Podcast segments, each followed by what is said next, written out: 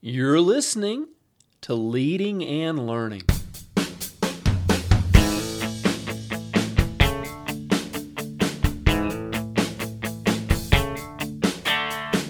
This is the place where we talk about practical leadership, theology, fitness, how to create winning habits, and so much more. My name's David Spell, and I'm a retired police officer, a pastor, a New Testament scholar, and a leadership coach. My goal on leading and learning is to help you live your best life. Thanks so much for joining us today.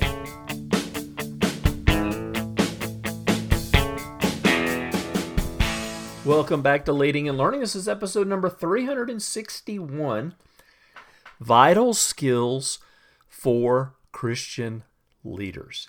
Now, before we get started, I wanted to let you know that this episode of Leading and Learning is brought to you by my book, Leading into the 21st Century and Beyond 2.0. This is the revised and updated edition of my popular leadership book. We deal with uh, leadership, we deal with management, we deal with supervision, we deal with personal productivity, we deal with time management, and we deal with setting goals. Every chapter is short and immediately actionable. There's some discussion questions at the end to get you thinking so that you can put that material into action right away. So, by all means, click on Leading into the 21st Century and Beyond 2.0 and check it out.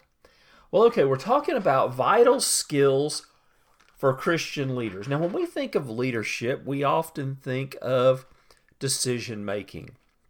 We think of vision casting. We think of setting goals. We think of strategic planning. We think of leading a team. We think of managing a budget. Uh, there's so many things that go into leadership. But I want to share with you three thoughts today, three important things that I believe that every Christian leader needs to adopt into their leadership as well. Now, these aren't things that you'll commonly hear um, uh, about when you're hearing uh, go to a seminar or training on leadership. The third one you might, but the first two not so much. Um, they're talked about in other contexts, but not necessarily in the context of leadership. So I want to explore these and hope that you'll take them to heart as you lead and lead well. Number one, leaders Christian leaders need to develop the skill of witnessing and sharing their faith. You know, sometimes if you're in Christian ministry at all, if you're you're serving in the church, the, the only people that you're dealing with on a daily basis are people of faith, Christians, people who follow Jesus. And it's very easy to get out of the habit of sharing your faith with others. And I think this is this is really a terrible tragedy because as Christian leaders we're always encouraging the people in our church to share their faith. We're always encouraging them to be evangelists. We're always encouraging them to share the love of Jesus with others. But we should be the examples. We should be the one really setting the standard. Um, often it's hospitality and acts of kindness that open the door for us to share our faith. Uh, maybe it might mean inviting a neighbor over, cultivating a relationship with someone at the gym or someone at the grocery store or whatever your arena is. As a personal example, for me, I'm working either in my office or I'm at the church as a volunteer. And so my arena is going to the gym every day. And I've got several uh, relationships that I've been building. Uh, one of the fellows is already in church serving the Lord. He's become one of my dear, dear friends. Um, but there's there's a number of other guys that I'm praying for and building a relationship with, and I want to see them come to Christ as well. So every now and then I'll get an opportunity to share my faith with them. I'm recording this right after Easter, and even last week, one of the guys that I've been building a relationship with was asking a question about Easter. He's actually uh, from another faith, and we had a great discussion on what Easter is, and I really got to share the gospel with him. And so it has to be something that's intentional, but as a Christian leader, we should be sharing our faith. Um, you know, and, and, and we talk to, to, again, the people in our church, we tell them they should be sharing their faith. Well, we should be too. This might be as simple as cultivating a relationship and sharing your story with somebody else, um, sharing your testimony. Ask the Holy Spirit to help you. Pray. Ask God to bring these relationships into your path and then be intentional. Cultivate the relationships of people in your life who don't know Christ. It might be someone who, who, who, you know, you may stop at a coffee shop regularly. Cultivate a relationship with them. Get to know something about them. Ask pertinent questions and pray for them. Ask God to open their heart up and then see what happens. Again, I don't think as Christian leaders, um, we should be telling our people to share their faith and invite people to church and be an evangelist and to be a witness if we aren't willing to do it ourselves. We lead by example. Number two, discipleship. Discipleship. Who are you taking on the journey of discipleship?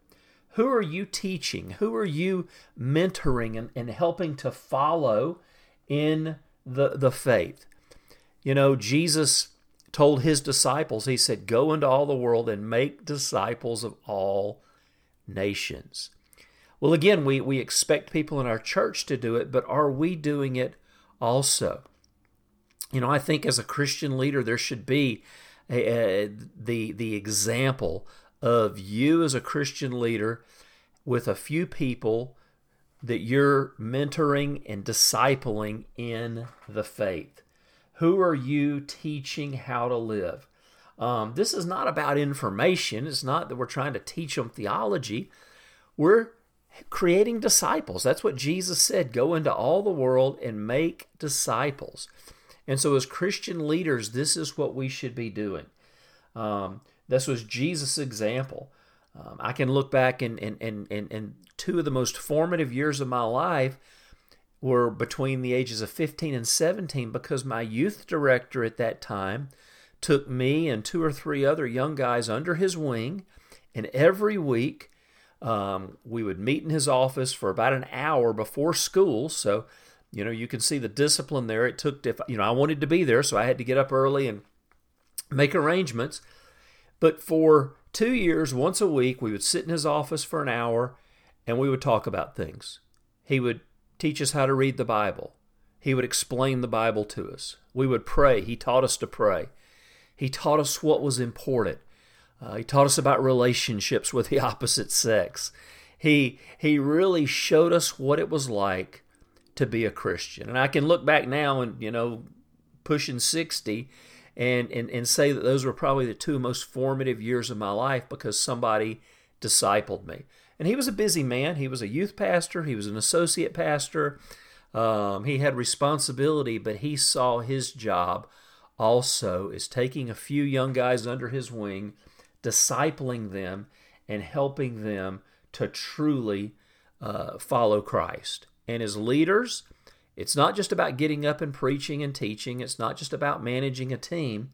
It's about discipling others because this is what Jesus told us to do. Obviously, there's there's formal discipleship opportunities where you know maybe we're, we're leading a bible study or something a little bit more formal but it's often the informal setting that has the most impact on people's lives so let's follow Jesus's disciple, Jesus's example. Let's grab some people. Let's disciple them.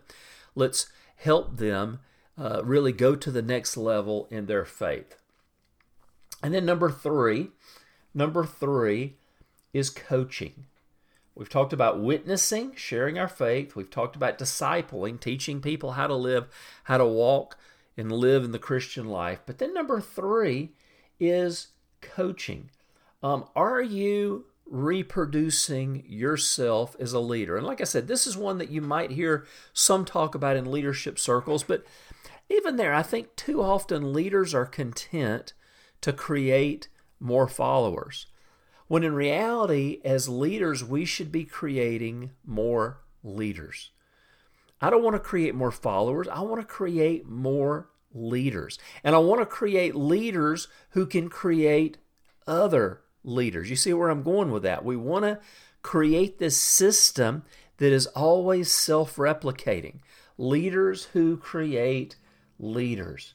We, we show them how to do it, and, and we train people to, to do, not to know. Um, it's not a thing of just knowing something, it's, it's doing. I want people that are, that are actively involved in the whole process.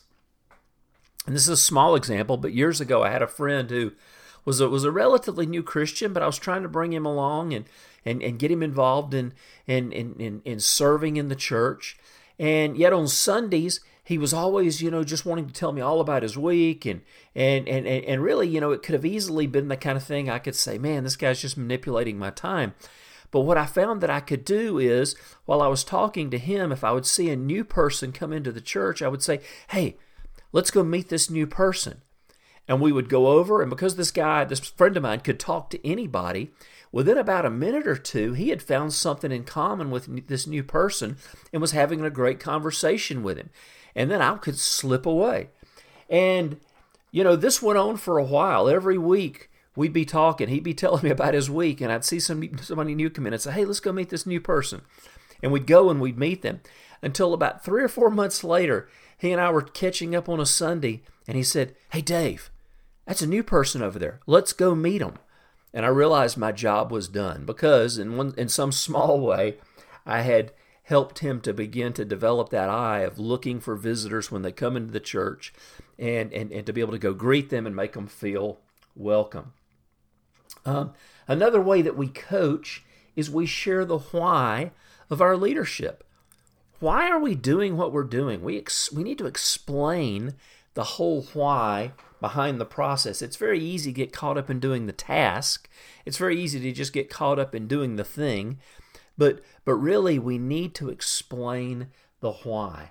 So we want to coach. We want to teach people how to do it. We want to help them to do it. We want to empower them to do it.